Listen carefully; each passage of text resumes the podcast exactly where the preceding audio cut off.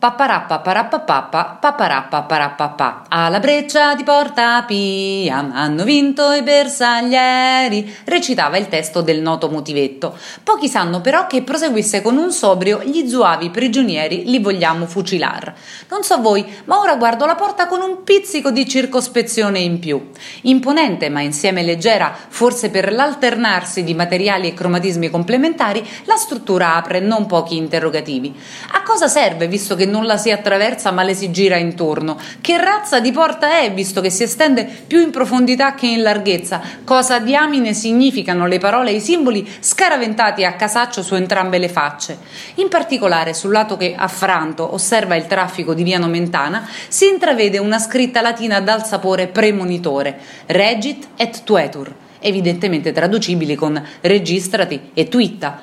Che Porta Pia sia dunque una porta verso il futuro?